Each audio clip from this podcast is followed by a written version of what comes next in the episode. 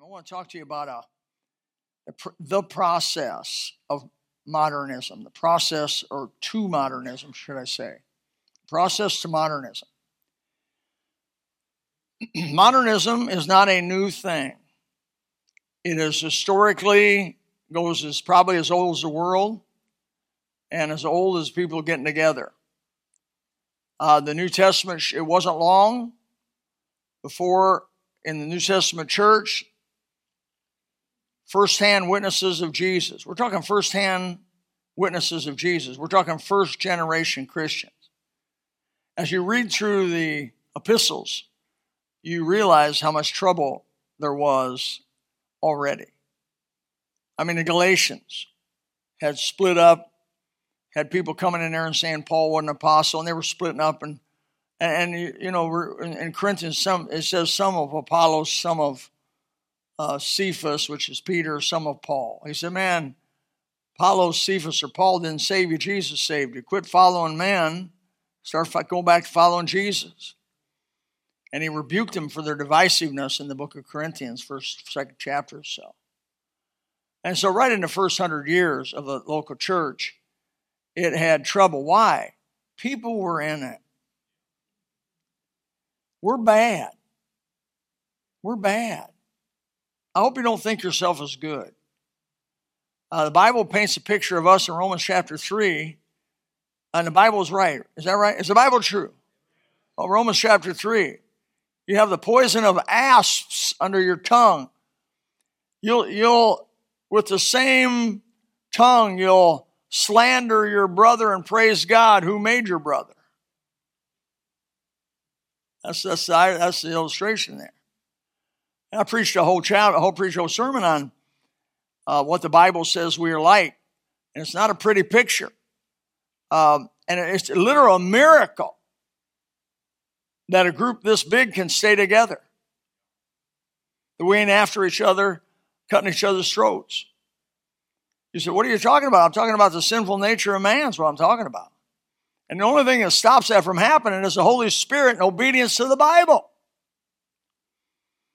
and you become a unifier rather than a divider. God says six things I hate, yea, seven. Proverbs 6. They to cause division among the brethren. Also says in Romans 16, 17, harsh on people who cause division among brethren. It's easy to cause division.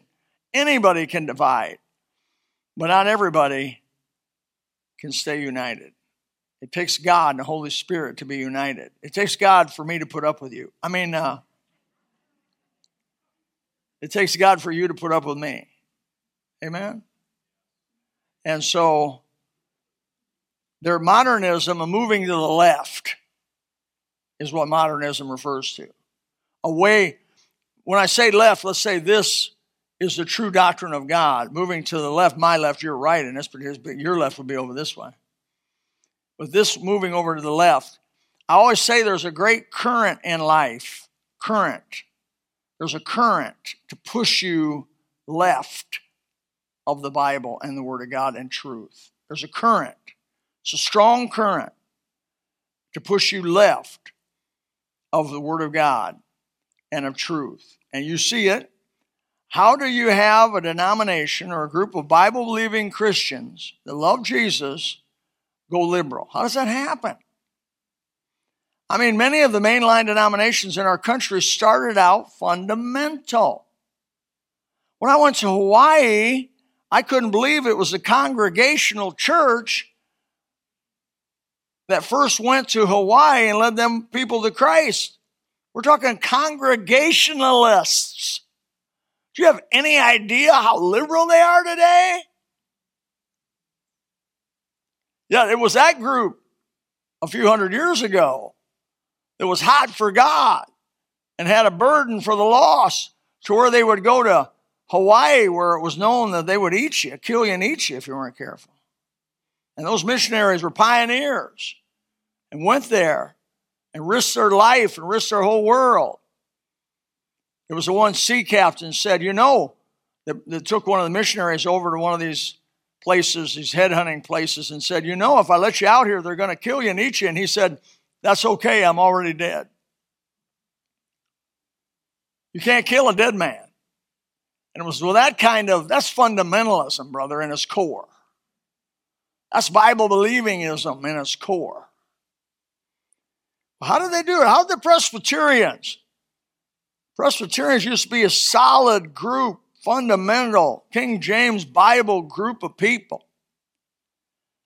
How did the Methodists, John Wesley, was so disciplined in his Christian life that the people that followed John Wesley's preaching, they called them Methodists.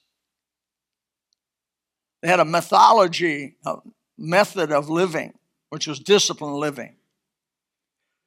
And how, why, John Wesley, if he went to the average Methodist church, they'd crucify him, burn him, and throw him out. I'm not sure what order. But he would not be welcome. First thing he would notice is the female pastor. First of all, he'd take his finger and say, You are illegitimate and cannot be a pastor because God said only men can be pastors. Going door to door, someone was describing to me a church they go to, and they said, We have a husband and wife. I got a bug crawling in my hair. I just want to. I've, I've, I've taken a couple whacks at him, but now I'm getting serious. Uh, he said, We have a beautiful, a wonderful, remember Bill? A female pastor. You know, I held my tongue on that. I didn't go crazy on her, but I'm saying there is no female pastor. It's not possible. How can a female pastor be the husband of one wife? And that's just the beginning. Go through the whole history of the Bible from Genesis all the way to the end. It's a man led, man, it's a man's world. And you women ought to be glad about that because you can say, You men have made a mess of this place. Well, it's no doubt. No doubt about it. Pentecostals used to be holy, used to emphasize holiness of life. How in the world did they get to where they are today? Where they, they, they have immorality rampant and sensuality rampant and uh, just they look, they look, smell, and act like the world. But they started out fundamental. Old King James, Bible, traditional hymns, miracle believing, soul winning, separated from the world. Folks, what happened? Well, we're going to solve that mystery tonight. Take your Bibles to Exodus chapter 32 and verses 1 through 10. If you listen well, I'll, I'll, be, I'll not be long. When the people saw that Moses delayed to come down from the mount, out of the mount, the people gathered themselves together unto Aaron and said unto him, Up, make us gods, which shall go before us. For as for this Moses, the man that brought us up out of the land of Egypt, we what not what has become of him. There was definitely an absence of leadership, was there not? And Aaron said unto them, You be patient on God and wait for Moses because that's what God said to do. He told us to wait for him till he got down.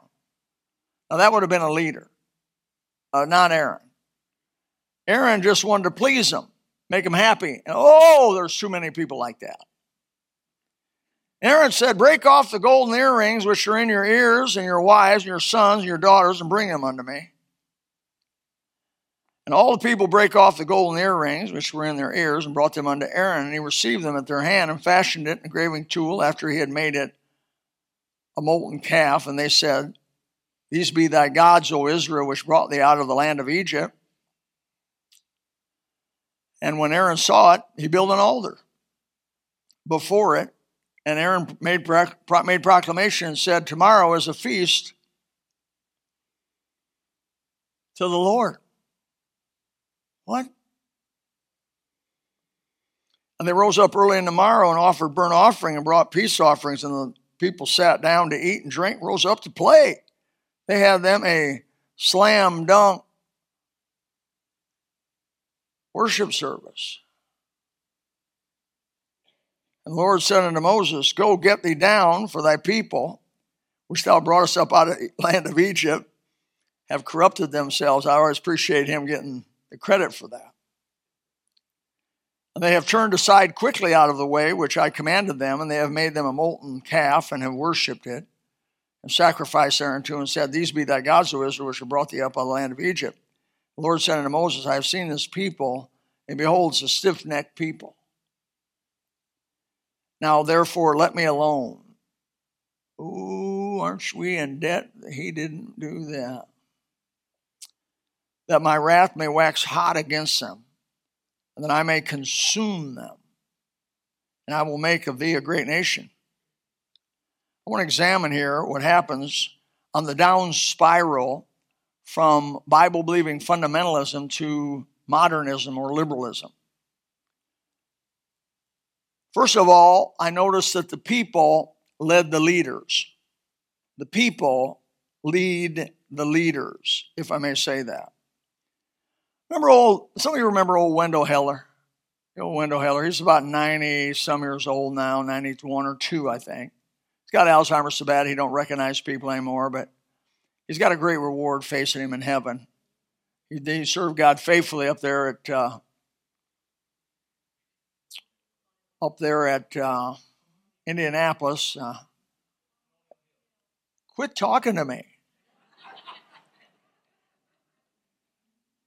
At a wonderful church up there on the northeast side of Indianapolis. But anyway, uh, it'll come to me. It'll come to me. Me and Thomas, Thomas and I have something in common. Wendell Heller may, always made a funny statement about leadership. And he was a leader, he was a good leader. And he said, he used to say, leadership's like this sometimes. There they go, I must lead them.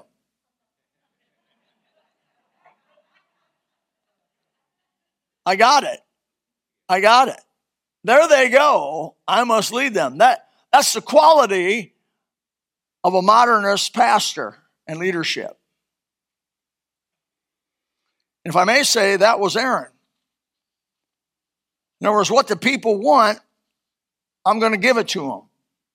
Not what's right for them, not what's best for them, not what's good for them, but what they want.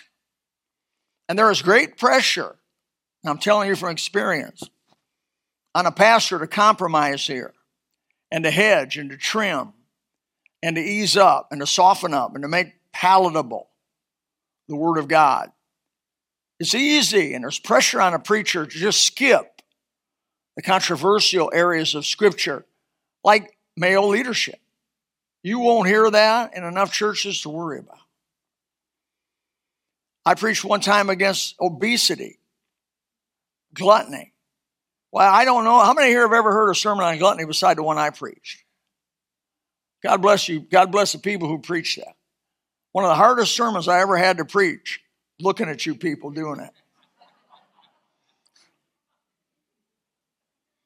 I mean, it's, it's hey, look, it's a fact of life in some cases. You got to admit it. We, we, we, we condemn smoking with vengeance. Oh, man, a guy smokes cigarettes. He's a wicked man. But if you eat yourself to death, it's okay. Got a couple doctors in the premises here. This, I hope they say amen. First thing you do when you go to the doctor, he says, I think you need to lose about 30, 40 pounds. I always look at him. He better be thin, is all I can tell you. you better be thin. It's easy to be silent about the things that rub the cat the wrong way. People come into my office, at least years ago, early on, and they challenge me in hard places of the Bible. I, have, I had women come into my office and tell me that I was hurting God's people by the position I took scripturally, harming people uh, because of what I believe. And I said, Well, show me in the Bible where I'm wrong. Show me the Bible doesn't say that. They couldn't do that because the Bible said what I was talking about. Because I'm a Bible believer. I want to follow the Bible. Someday I'm going to answer for every word I speak. So these people came to Aaron. What should Aaron have done? They were leading Aaron rather than him leading them. So where, where the down spiral comes to liberalism is poor leadership. It's been said everything rises and falls on your leadership. You get some weak kneed, pink lemonade, weak willed, please the people type preacher, and it won't be long before the church is gone into liberalism. It's happened everywhere. Oh my. He should have led him in the right path. He had a great opportunity there to square him away. Should have told them that what they were planning to do was a horrible sin that they were asking him to do. Told them that if they went back to Egypt, they would die in Egypt, betray God, and he and God would deliver them over to the Egyptians. That's what he should have done. He should have led them. But he didn't, did he? The second thing I see in the down spiral to liberalism, the pastors follow the people. They decide to do it. Imagine Aaron doing and saying, these be thy gods, O Israel, which brought thee up out of the land of Egypt. What in the world? What, what did God think about that when Aaron did that? Well, take your Bibles if you want to, and Deuteronomy chapter 9 and verse 20 shows you what they thought, what God thought about it. Though it's not in the passage that we're at, but in the passage in here in Deuteronomy 9:20, it does say what God thought about it. And the Lord was very angry with Aaron to have destroyed him. And Moses said, I prayed for Aaron also at the same time. God is not happy with compromising to fill, to fill your building. God is not happy with pink lemonade, sissy afraid of people, give them what they want, preachers, so that you can make your budget good. God wanted to kill Aaron. He wanted to kill him. And only Moses' intercession for Aaron evidently saved him. The third thing I see in verse 5 is the pastors, these liberal down spiral pastors, improvise. When Aaron saw it, verse 5, he built an altar before it and made proclamation tomorrow's a feast to the Lord. They substituted the world for what God had originally given them and said, It's of God. They put the calf in the middle of them and said, Let's worship the Lord. Let's worship the Lord. It's going on today all over the world. It's going on today all over the world. People have come to their pastors and said, We don't like the old hymns of the faith. We don't like the songs of Zion. They're too slow. They don't give us any zap. They don't shake us up. We want the music we're of the world. We want the music of, of what we call rock and roll or R&B or industrial music and all that other stuff. We want to bring that into the church and add Christian words to it. We don't relate to these old hymns of the faith.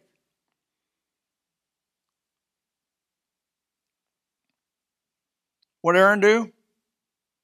As so many preachers today do? Sure. No problem. I'll write you some new songs. Instead of calling it rock and roll songs, we'll call it, we'll add Christian words to it and call it Contemporary Christian music. Doesn't that sound good? Contemporary, everybody loves something new. Contemporary Christian music, but contemporary Christian music doesn't mean recently written. It means worldly music. Music that is played in the bars and in the dance halls with Christian words set to it. That's what it means. I spent a lot of time through the years preaching against it. And then they'll be, we'll have what we call holy dancing preacher. I have a book in my office written by a pastor of a church that was running about 600. Budget was fabulous. He had CCM, he had holy dancing. He took his men to the side one day and he asked them, he says, How many of you are suffering uh, from lust? And man, I mean, it was like 90 some percent of them. He says, Well, where, where's this going on? They said, At church. At church. Well, how's that happening? He says, Well, when the women get up there and they start doing the deal, you know, we're struggling with our eyes, we're struggling with our thought life. It convicted him so badly. He went, rethought what he was doing, got rid of the music, got rid of the holy dancing, and 400 of those 600 people left him. What were they there for?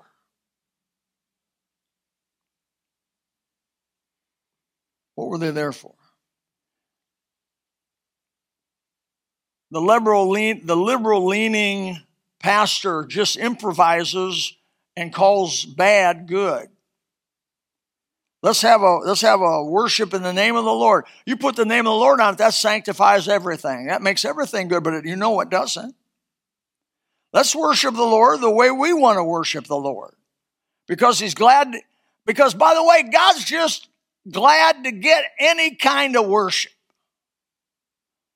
And by the way, God ought to be happy that we want to worship him.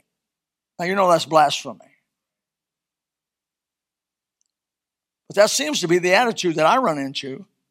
Well, he ought to be glad at least we're worshiping God. Let me tell you, God's not looking for worship, He's looking for true worship. He said, when you worship God, you must worship Him in spirit and truth. Right? Jesus made it clear. Spirit and truth. These are the worshipers, he said, that I'm looking for.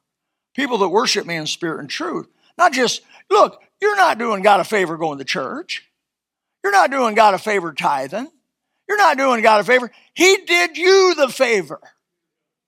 He saved you out of a devil's hell and forgave all of your sins by the shed blood of Christ because you exercised simple childlike faith in Him. If anything, we owe Him. I get to go to church. I get to tithe. I get to be a witness. I get to lay my life down for Christ. God forbid that I'd ever say, I'm doing God a favor of some sort. I think it was Jesus that said, at your very best, you're unprofitable servants. Isn't that in the Bible? Y'all know that? Jesus said, if you want to start bragging on yourself, here's the way to do it. I'm an unprofitable servant at my best. Glory to God, I'm nothing without Jesus. How about you? But their attitude, they compromise and improvise. And number four, I see on this, the fourth step down, is the people just love it. I had a friend of mine, at one time he was a friend, he was a fundamental preacher. He decided to compromise, took a church, brought in, got rid of this stuff. The first thing to do is get rid of the wood pulpit, put a lexicon pulpit up, see through some different Catholic pulpit. They get rid of the piano, they get rid of the organ, bring in some drums, rock and roll band behind them, you know. And they change, usually they'll completely, they do not want this to look like a church. They want it to look like a movie theater. And so they make it like a movie theater. Sometimes they even sell the building and build a new building. They want it so much to be like a movie theater. They literally build a movie theater. I went to a youth, McGregor Baptist Youth, Youth Hall. They built $11 million building up there. And they had the ceiling black, the walls black and the floor black. I thought I was entering into worship of Satan. That was me what isn't darkness opposed to light? I believe a church that represents the light ought to be light. Am I crazy? I'm not crazy. And that whole black thing indicates who they are. The darkness that they desire is not the Holy Spirit. He is the light, the light of every man that cometh into the world.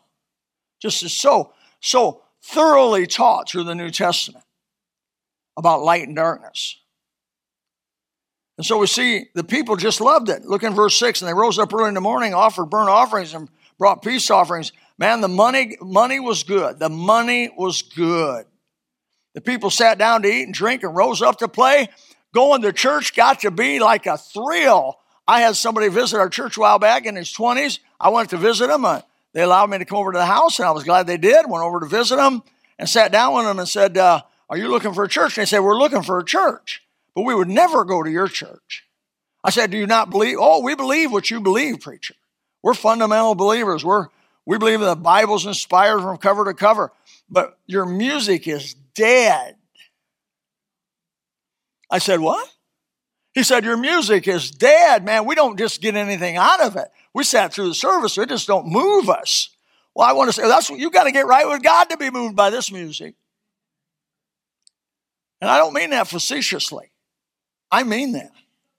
If you're right with God, this music will move you. It'll move you to tears. It'll give you all the emotion you want to. But if you're hard, worldly, all week long you're listening to their music, you're going to come to church and be as cold as a piece of ice or as a Minnesota hubcap.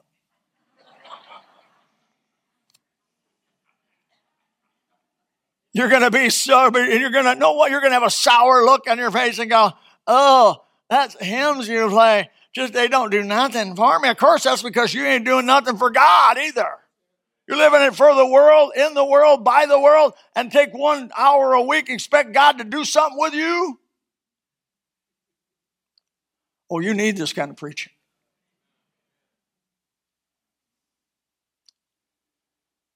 They say, man, church is fun. We get high worshiping God.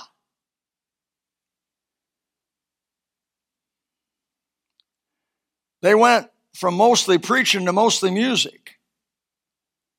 When old fundamental Bible believers were mostly preaching rather than mostly music.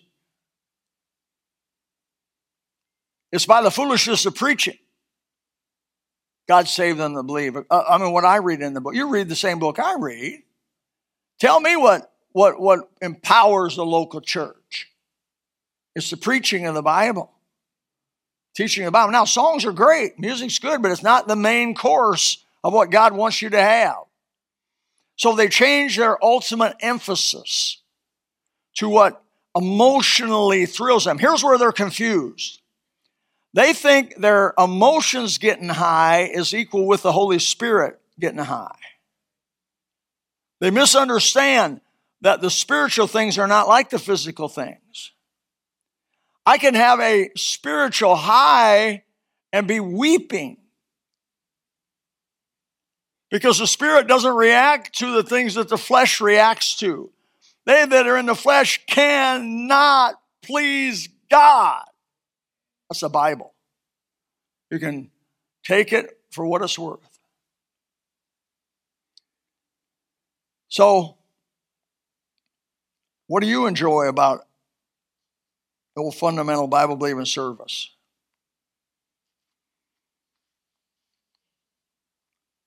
I see here, lastly, as a confirmation that Aaron did right, the people flocked to it and loved it. Now, this man I told you about that left fundamentalism and went to pastor this church and moved left and compromised it. I went to see him. And he, you know what his story was? You know what excited him? He said, Preacher, this is working beyond my imagination. Our church is full, 2,500 people. We collected so much money that they couldn't finish counting until 3 o'clock in the afternoon. That did not impress me. Talked about the money. Talked about the crowds. My Lord, the King of Kings and the Lord of Lords, and the greatest teacher there ever was, didn't have large crowds fight, following him normally. In fact, all forsook him. I'm not saying small makes you right with God either. I'm not saying that. But for sure, big don't make you right with God. I mean, the Islamics get a big crowd, right?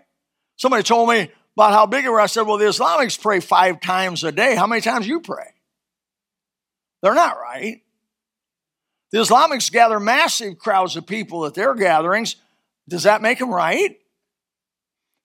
But Aaron got Aaron got Aaron gave them what they want, made the calf, say this is we're gonna have a feast of the Lord. They came, things were good. Woo! Till the old fuddy duddy showed up. Moses. Oh, he never has anything good to say. Oh, look at that scornful look on his face. Why, he's, he's, he's carrying these two tablets.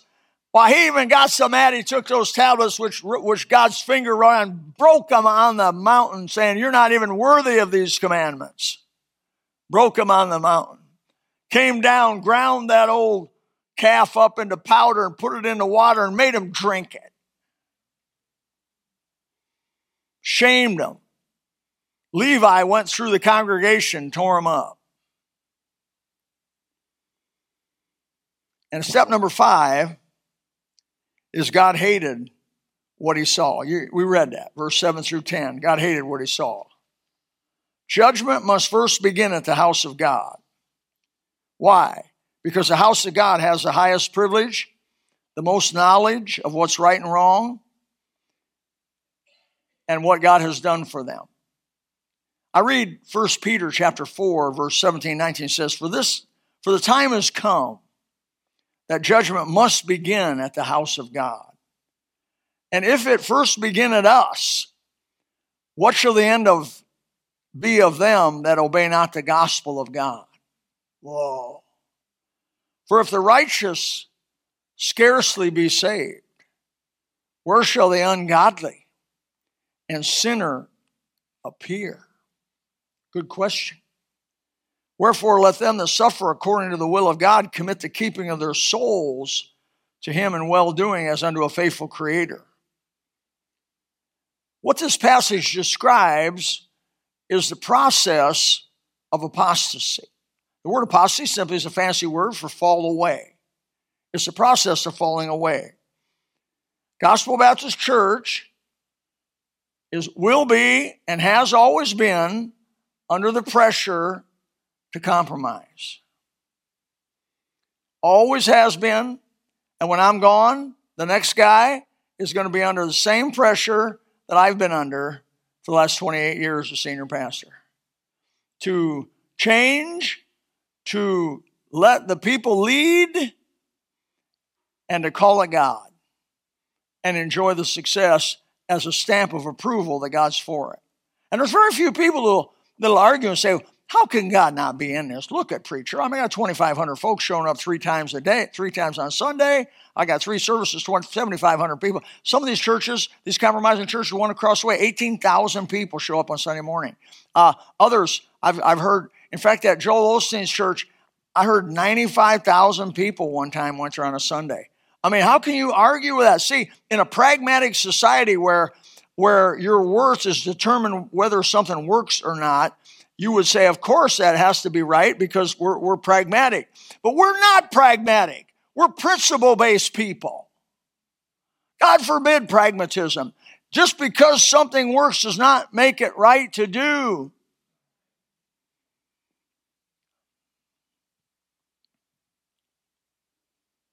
That's pragmatism. But what my life's based around are the principles of right and wrong, truth that God Himself has written for us. Now, there's no nobility in being small. Let me go back and I'm just, being small. You can you can be you can be out of the will of God and be small. You can be out of the will of God and be big. You can be out of the will of God and be in between those. Or you can be in the will of God and you can be big. I, I saw with my own eyes, Brother Hyles, you've been up to Hyles. They were right with God. They were believed like we believe. Baptized 1,500 one afternoon. I stood there and watched it happen. Were you with us that day? Till 3 o'clock or something. We stayed there and watched them baptize. 250 buses go out and pick boys and girls in the south side of Chicago, if you know what I'm talking about. That's the worst part of Chicago. South side of Chicago and pick boys and girls up for what, 40 years or so. And I love that church. If I lived in that area, that's the church I'd have been a member of, First Baptist Church of Hammond. But I also been in churches with 10, 12, 15 people who were just as right with God and doing what they could do to reach the neighborhood they lived in. And they were preaching everlasting gospel just like Brother Hyles preached everlasting gospel and didn't compromise. I hope you know God does not change himself to fit the world. When the, when the world gets saved, they change themselves to fit God. You with me? I am conformed to God, not God conformed to me. Romans 12, 2. Be not conformed to the world. Right? Romans 12, 2. But where, is that's such an easy verse to quote? I'm going to ask Thomas Sweat to quote it. Where are you at, Thomas? Be not conformed to the world, but transformed by the renewing of your mind. That's right. I love Brother Thomas. He, I really do. And you know what I like about him? He don't quit. He don't quit, brother. He gets up here and goes at it, keeps at it. And don't you feel bad about that. God's teaching you one thing you need humility. Because God resists the proud, like Chris.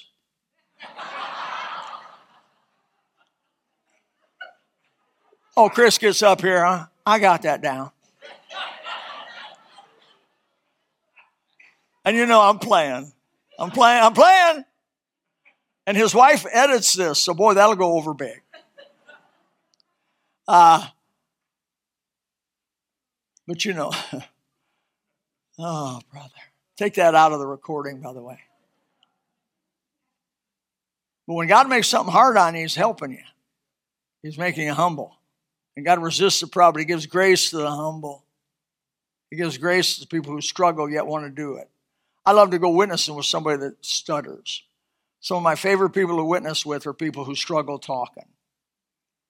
Uh, I, I, I, I, uh, uh, we're here from a gospel Baptist. I love to go with those people because you know what they got to overcome to be there. And you know what I find? They're more effective than I am because the people listening to them got the same feeling I got. Like this guy really must really want to tell me something to come here and embarrass himself with that stutter or with that with that speech impediment. I've almost started faking one.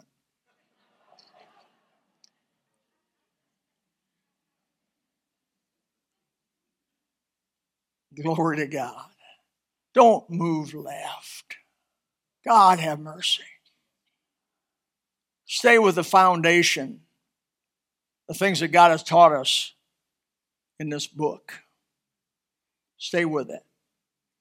And you will come to the end of your life and you will not be unhappy you didn't stick with it. You'll be glad you did. Father, help us tonight. Thank you for a few minutes together. Help us to stand. You said in Ephesians, there's so many places come to my mind. Stand, having done all to stand, stand therefore. We're wrestling not against flesh and blood and against powers, principalities. That's what this is about tonight. The moving left is the evil one pressuring us, pressuring us to get in a place where God can't bless us anymore. And the Holy Spirit will be grieved to be in our presence. Father, we just pray that your hand be upon us. Help us to be faithful unto death, faithful, faithful no matter whether the world responds to it or does not respond to it. Help us to be faithful. In Jesus' name. Amen. Let's stand. If you would like to know more about the Lord Jesus Christ, you may contact us at the church website, gospelbaptistchurch.com, or you can go to Facebook and type in Gospel Baptist Church, Bonita Springs, Florida. Also, you could call the church office at 239 947 1285. Thank you, and God bless.